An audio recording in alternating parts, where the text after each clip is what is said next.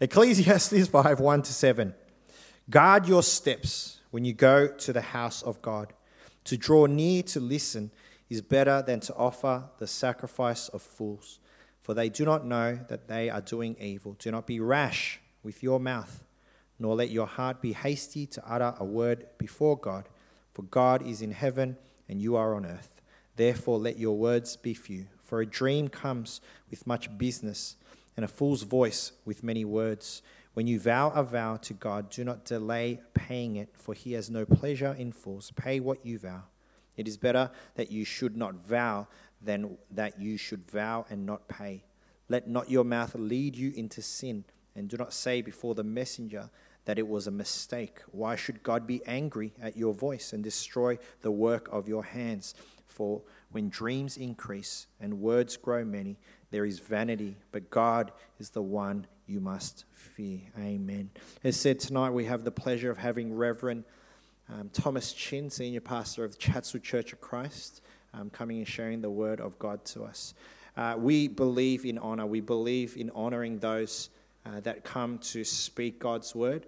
Uh, we believe uh, giving honor to where honor is due. So, as we welcome Pastor Thomas, can we all stand and welcome him um, to preach the word of God?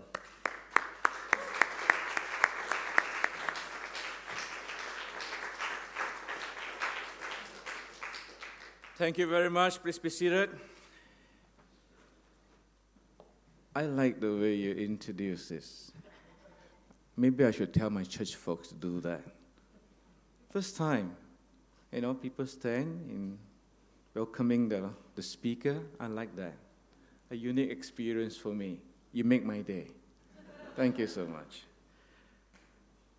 Let's pause and ask the Lord for his blessing upon the ministry of the word. Lord, your word is life, your word is truth, your word is power. We ask that in the next few moments of our time, as we listen to the ministry of your word, your Holy Spirit will address our hearts and speak to us as only you can. In Jesus' name we pray. Amen. The worship or not to worship. That's one question you must answer if you love and obey God. That's one question you ought to think through if you are a Christian. That's one question you want to resolve if you are sincere and earnest in following Jesus Christ as Lord and Savior and as His disciple. You see, Sunday after Sunday, you'll be tempted by the devil to miss worship in church. Week after week, you will be distracted by work, school, studies, or whatever to stop worshiping with God's people. There will be times you don't feel like coming to church. There will be circumstances you don't feel like worshiping God. There will be days you rather sleep in, laze around, play, watch TV, or do anything else instead of worship. What do you do when you don't feel like worshiping God? What do you do when you rather skip than attend church? Some very sobering questions to think about. I suggest, as an answer, you think of Christian worship as one of our biblical core values. And by, by that, I believe I can say this Regular, consistent worship with the church strengthens spiritual life, health, and vitality. We believe worship of God symbolizes the heartbeat of the church. Like our human heartbeat, worship together as a church represents our life, our health, and our vitality in Jesus Christ. Take away our worship, and you take away the heartbeat of the Church of Jesus Christ. What do you listen for when you listen to your heartbeat? You listen for the pulse. You listen for the rate your heart beats. If your heartbeat is normal, you know you are alive and healthy. But if your heartbeat stops completely, it can only mean one thing you are dead. Today, I want you to be your own spiritual doctor and listen to the heartbeat of worship in your own life. At the end of our time together, you will know how fast or how slow, how strong or how weak, how healthy or how sickly it is. If you listen to the, if you're ready now to listen to your own heartbeat, I suggest there are three distinct pulses in the heartbeat of worship. The first is the pulse of attendance.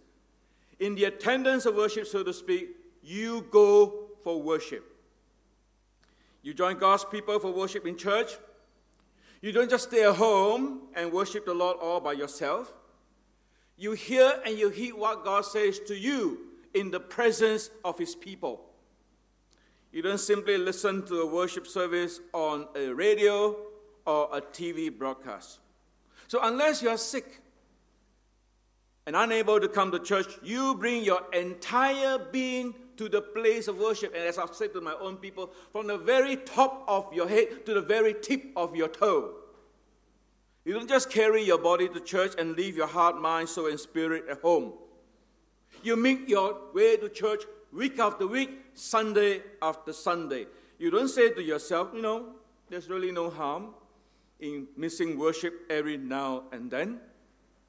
No, you don't say that. You bring yourself into God's presence regardless of how you may feel. You don't give yourself any kind of excuses to avoid worship in church. Now let's hear what the author of Ecclesiastes says about worship in chapter 5, verse 1.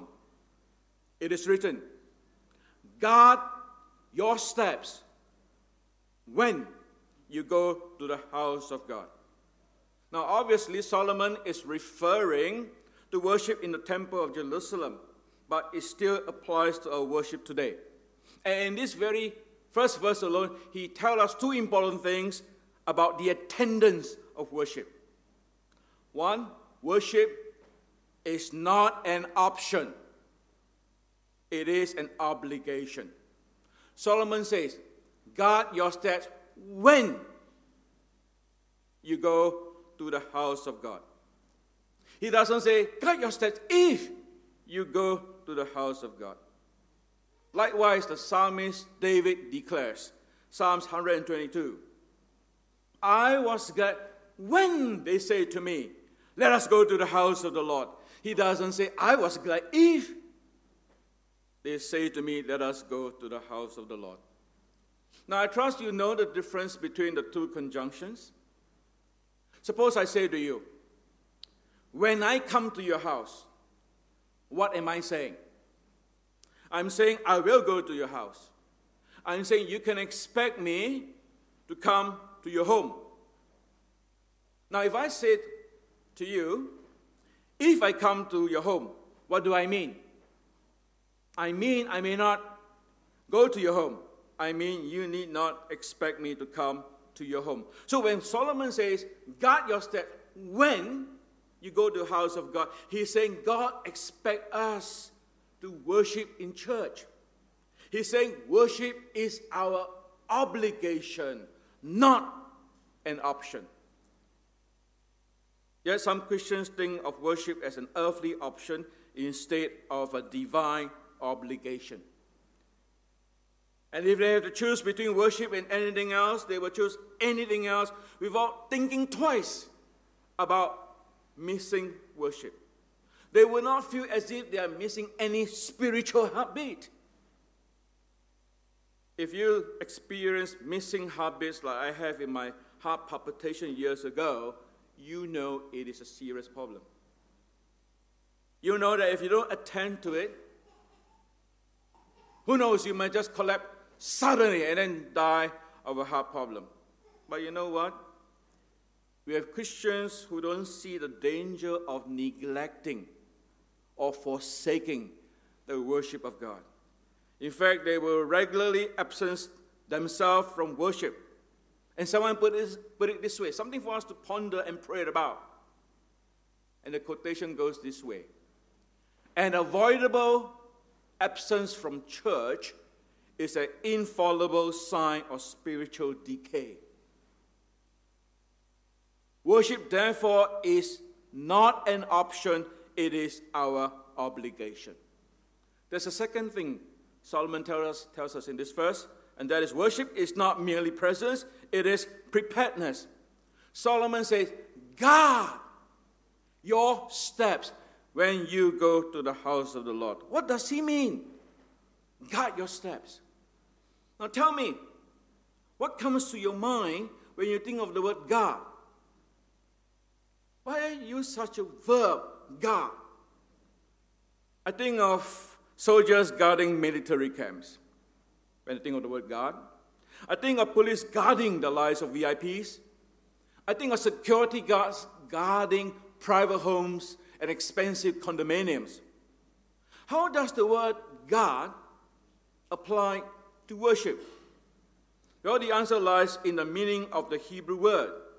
It refers to preparedness, readiness, willingness as you come to worship. Now, let me ask you if you notice a child sweating and running all over the playground 10 minutes before worship, do you think he's prepared for worship? If you find a group of boys preoccupied with exchanging their Pokemon cards, would you say they are getting ready for worship? If you see someone reading the Sydney Morning Herald, would you conclude he's looking forward to worship? If you meet a member dragging his feet to church, would you say he's ready to worship God? If you know your spouse is pouting with anger as she steps into church, would you feel she's looking forward to worship? If you run into someone appearing sleepy and untidy as he walks into church, do you think he's prepared to meet the Lord? If you see your friend habitually showing up late would you say he's honoring God? If you observe a worship leader preparing to lead worship at the very last minute, do you think he's eager and enthusiastic for worship? If the honest truth be told, I believe you will answer no. Why? Because worship is not merely presence, it is preparedness, hence the word God. The second pause you listen for in the heartbeat of worship is attention. In the attention of worship, you listen during worship. And how do you do that? I suggest there are many ways. One, you get enough sleep the night before. You arrive in church early. You get seated. You sit upright. If I may add, keep your head up straight. You remain still. You keep quiet. You stop talking. You pay attention. You stay awake and alert. You keep your eyes and your ears and your heart open. You hear and you heed.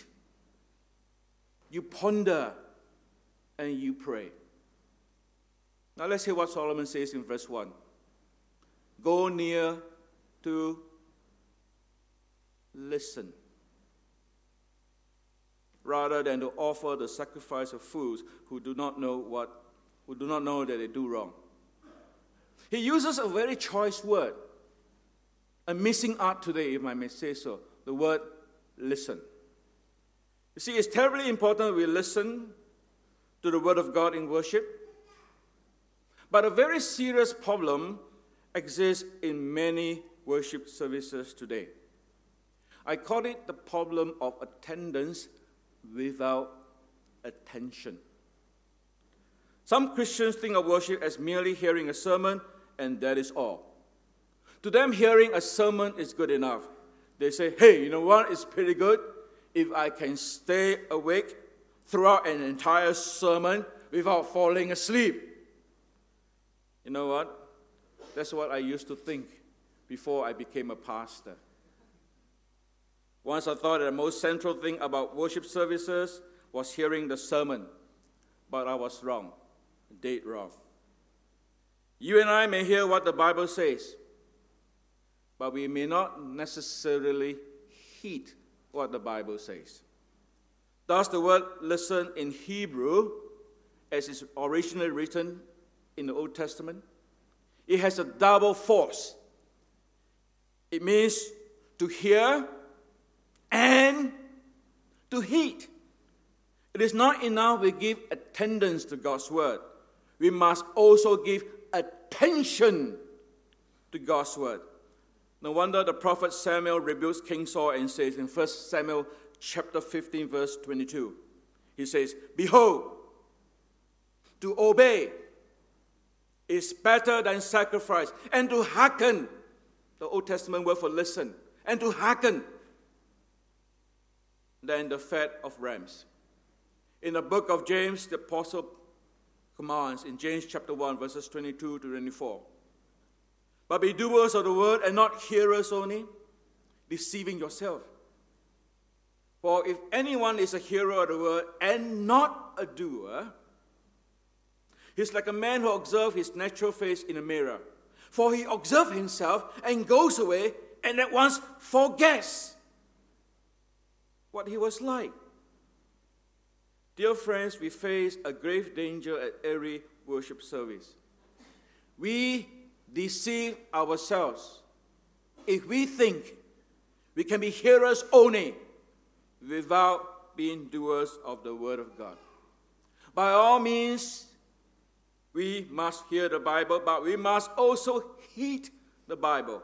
We must listen, learn, and live according to the Bible. To hear and to heed the Bible, we always remember two things about attention in worship. One, worship is knowing who you are in God's presence and certainly in God's place. It is realizing and recognizing your place in the very eyes of God. It is keeping and staying within your boundary in God's eyes. As my good friend, a civil engineer says, it is observing and obeying your OB markers. OB stands for out of bound. So listen to what Solomon tells us in verse 2 about knowing our place in God's presence. He says, Do not be quick with your mouth, do not be hasty in your heart to utter anything before God. God is in heaven, and you are on earth, so let your words be few. This verse is very significant coming from King Solomon. As you may, you may know, he's the king of Israel, but he acknowledges God as the high king of heaven and earth. He may be a mighty king, but God is the almighty king of heaven and earth. Likewise, in worship, we see ourselves as puny sinners before the holy, transcendent, almighty God of the entire universe. That's the second thing he tells us in this verse. And that is worship is watching what you say in God's presence. Let's look at what Solomon says in verses 2, 3, and 7. Do not be quick with your mouth. Do not be hasty to utter anything before God. God is in heaven and you are on earth, so let your words be few. As a dream comes when there are many cares, so the speech of a fool when there are many words. Verse 7 Much dreaming and many words are meaningless. Therefore, stand in awe of God. Now, in this verse, Solomon is not saying we should keep our speaking or singing to the barest minimum. He's not suggesting that we should worship God in absolute silence. He's not saying that our human speech has no place or little value in divine worship but he's drawing our attention to the importance of our words in worship. He's warning us against taking what we say or sing to God far too lightly. He's telling us to watch what we say in God's presence. So it's not about speaking or singing as little as possible.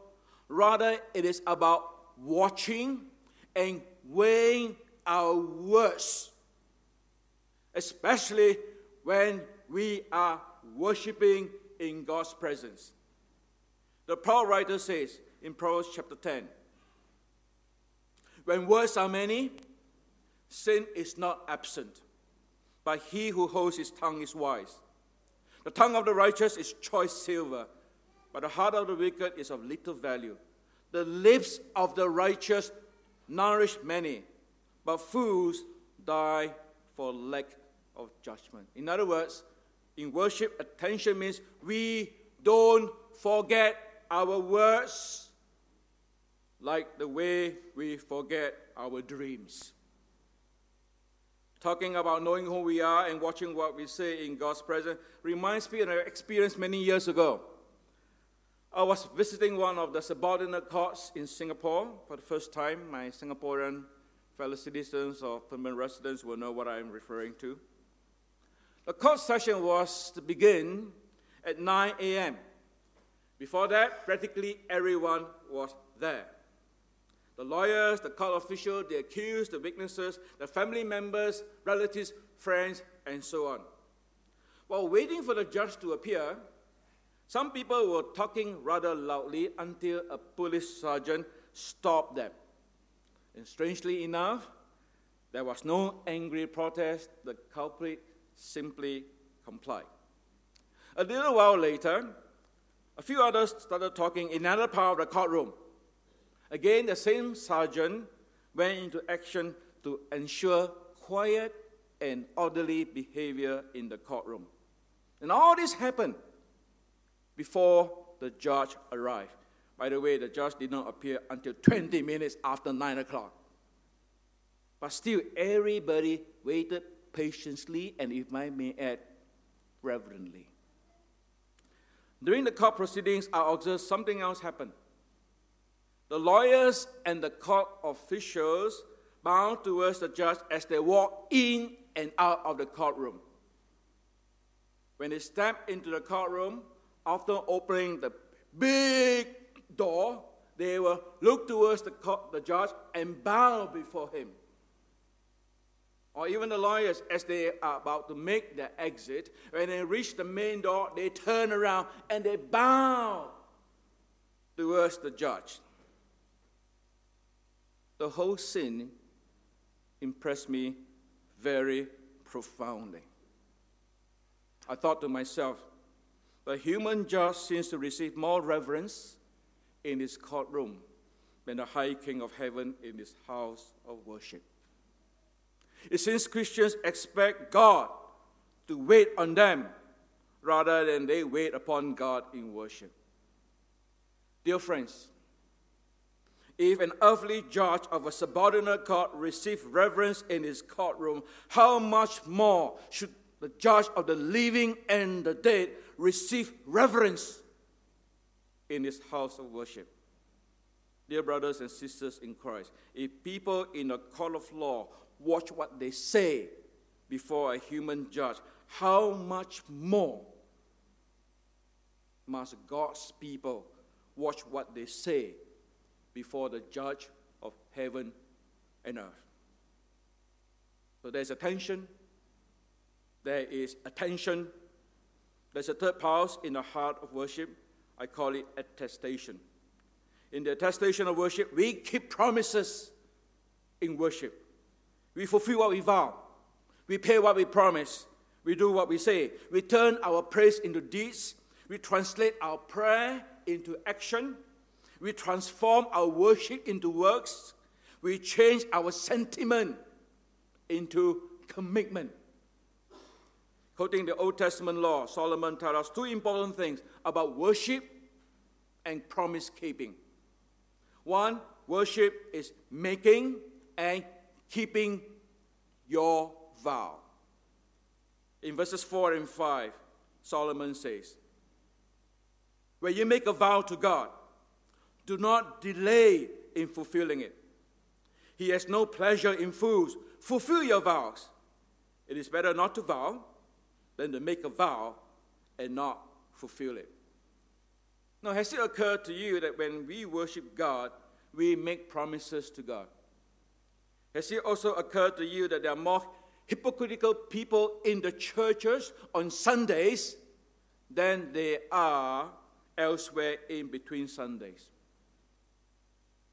Think of the number of worshippers we have in the churches all over our nation.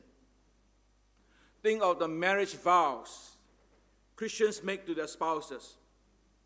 Think of the promises when families dedicate their children. Think of the church covenants members read or recite at one time or another. Think of the verses of commitment we have quoted or memorized, verses such as I'm about to read to you now.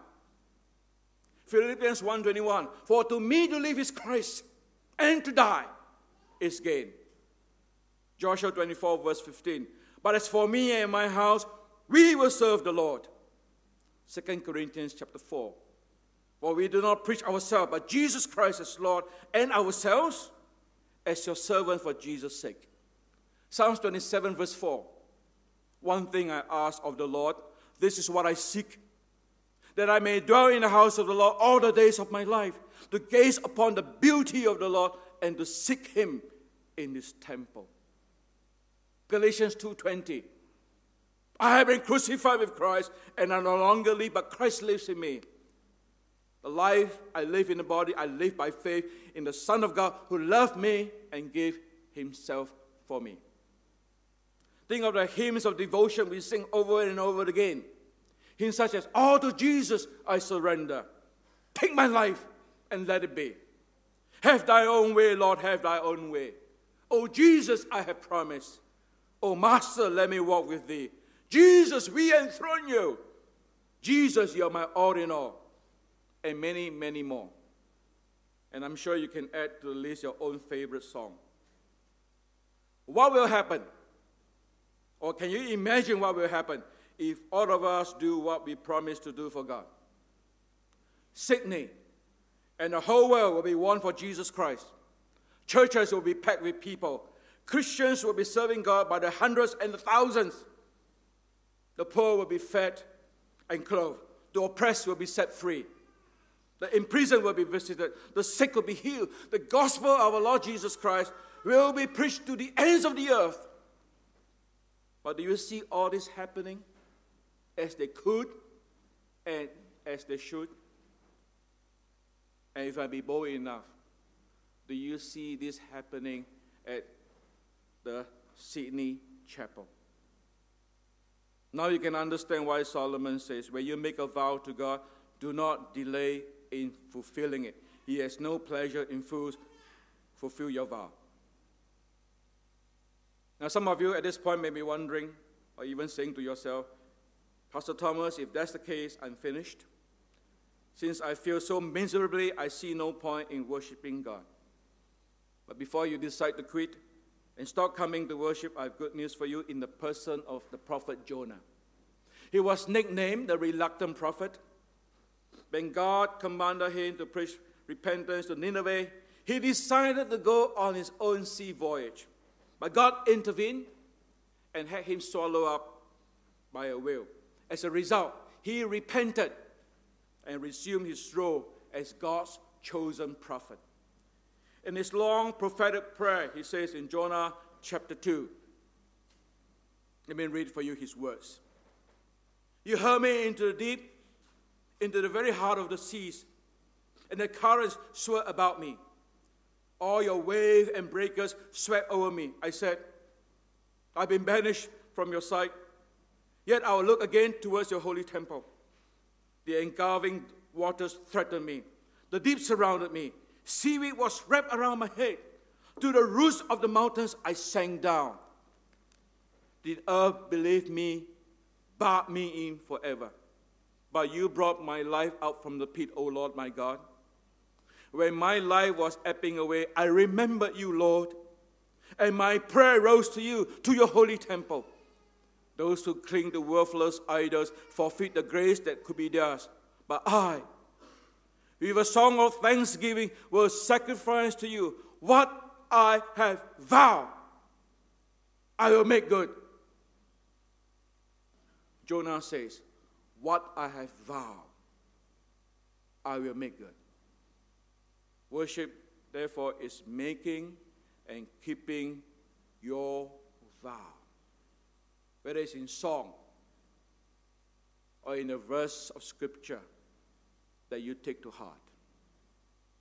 To worship is not deciding on a promise and denying it later. Solomon tells us in verse 6 Do not let your mouth lead you into sin, and do not protest to the temple messenger. My vow was a mistake. Why should God be angry at you, at what you say, and destroy the work of your hands? In the book of Acts, we have the tragic story of Ananias and Sapphira in Acts chapter 5. You read the passage, and you know they sold a piece of the property. Then, of all things, I suspect it could be even in the worship service, they lied about giving all the money to the church. Perhaps they wanted to impress themselves or some others in the church. But God saw otherwise. God knew they did not pay what they vowed. As a result, God's judgment came very swiftly upon them and they were struck dead. Can you imagine? Here they are, making a vow, as it were, and not paying it, and then they were slain by the Holy Spirit, drop dead in church. If something like this happened, I wonder how many of us would still be here.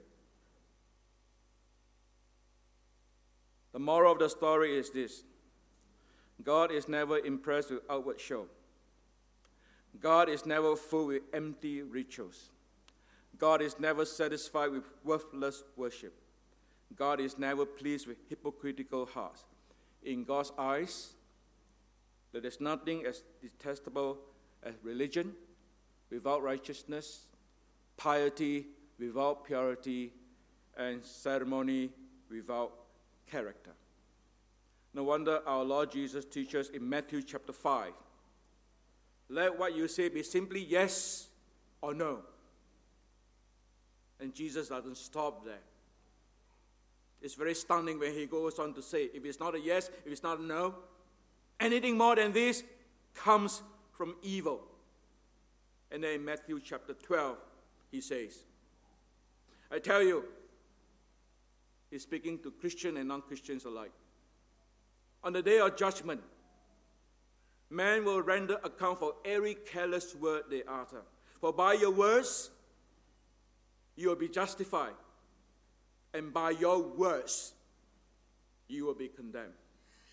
Hence, we say, worship in the house, in the very presence of God, is not deciding or declaring a promise and then denying it later. In conclusion, one thing is absolutely clear about worship in God's eyes. Whether we are talking about family or personal, individual or corporate, formal or informal worship, it is the heartbeat of the church. I started out by asking you to be, to be, your own spiritual doctor. And I said there are only three distinct pulses you look for the pulse of attendance, the pulse of attention, and then the pulse of attestation. So let me ask you, if I may, how is the heartbeat of worship in your heart today?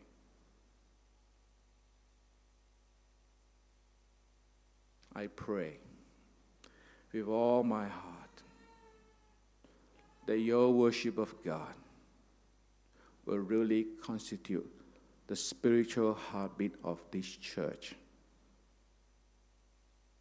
and for the rest of your entire Christian life. Amen. Let's pray.